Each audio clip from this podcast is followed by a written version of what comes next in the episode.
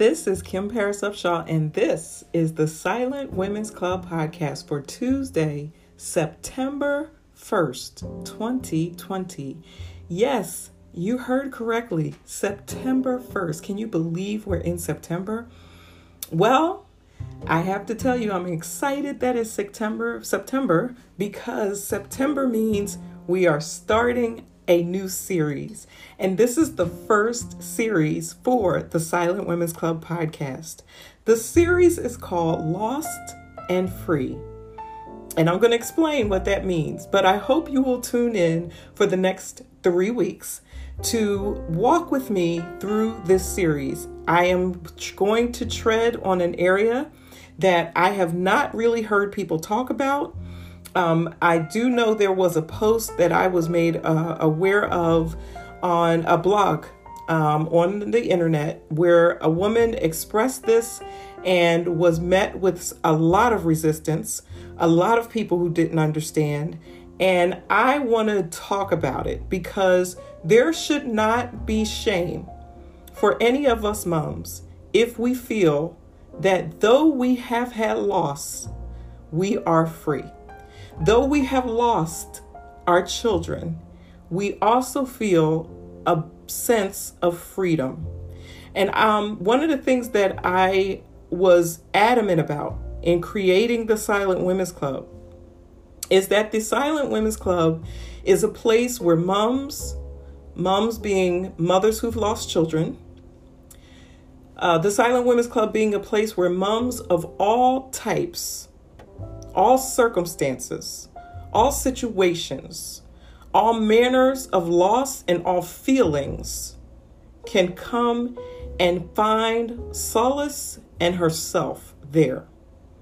And so, while for the past two years on our podcast, we have been talking about grief and every aspect of grief, we've tended to focus on the sadness of grief, the hurt associated with grief, the despair, the pain associated with grief. And we have done a disservice to those moms who, while they are still grieving, and my position is that you will grieve your child for the rest of your life but grief doesn't always look like sadness, and grief doesn't always feel like despair and devastation and depression and anxiety. There are some of us who have lost but feel free. And as you know, I lost both of my children. I tell my story often because I don't know where you come in on this journey.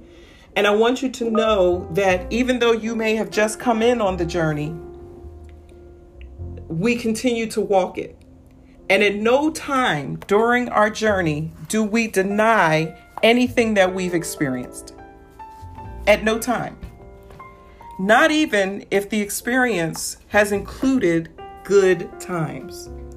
And so we need to feel comfortable as mothers who've lost children to not always have our heads down and sure, I talk about feeling good today and I talk about doing something to make yourself feel good. But what about the mothers, the moms who feel okay, who feel free, who feel delivered, who feel relieved after the loss of their child? It's not something we talk about. It's not something we express.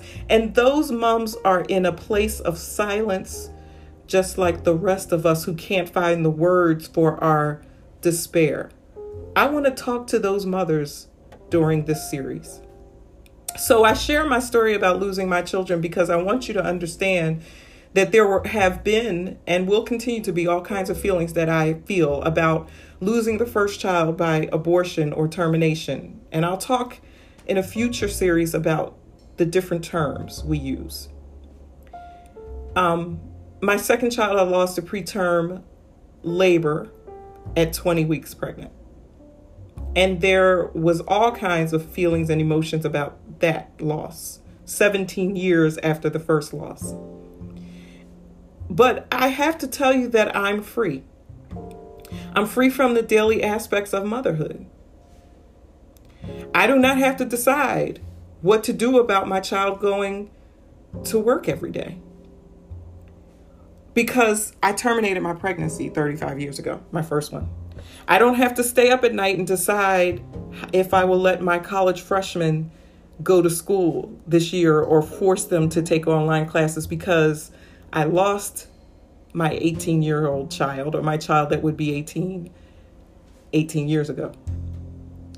I don't have to stay up at night to decide how to how to to address the autonomy issues of my child who's a college freshman and whether they're out right now wearing a mask or not wearing a mask, uh, gathering with too many young people as we've seen on college campuses all over the place right now. I don't have that worry because I went into premature labor in 2002.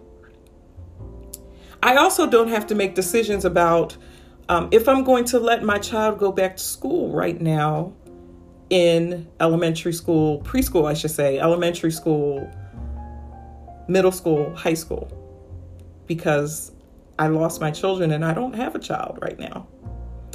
So there are a lot of things that I am free from.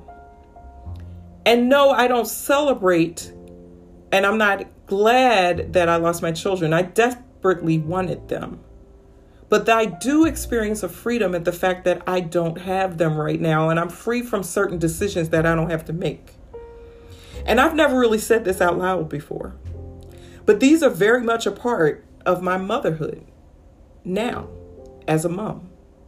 These are things that I think about and I have thought about before, but I never said them. And with everything that I've had to deal with this year, especially, I have to say this.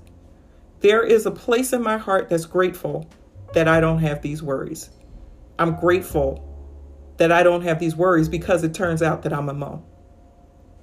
What I've lost has made me free. And there, I've said it. I've said it. Some of you won't like that I've said it. Some of you will feel like I'm glorifying losing a child, and I am not. What I'm saying is that having lost is not always a deficit. Sometimes having lost means that there's a certain freedom that we have to look at in order to survive. What do you think about that? I'm going to keep talking about this issue, um, as I said, for the next three weeks. So please tune in and share your thoughts.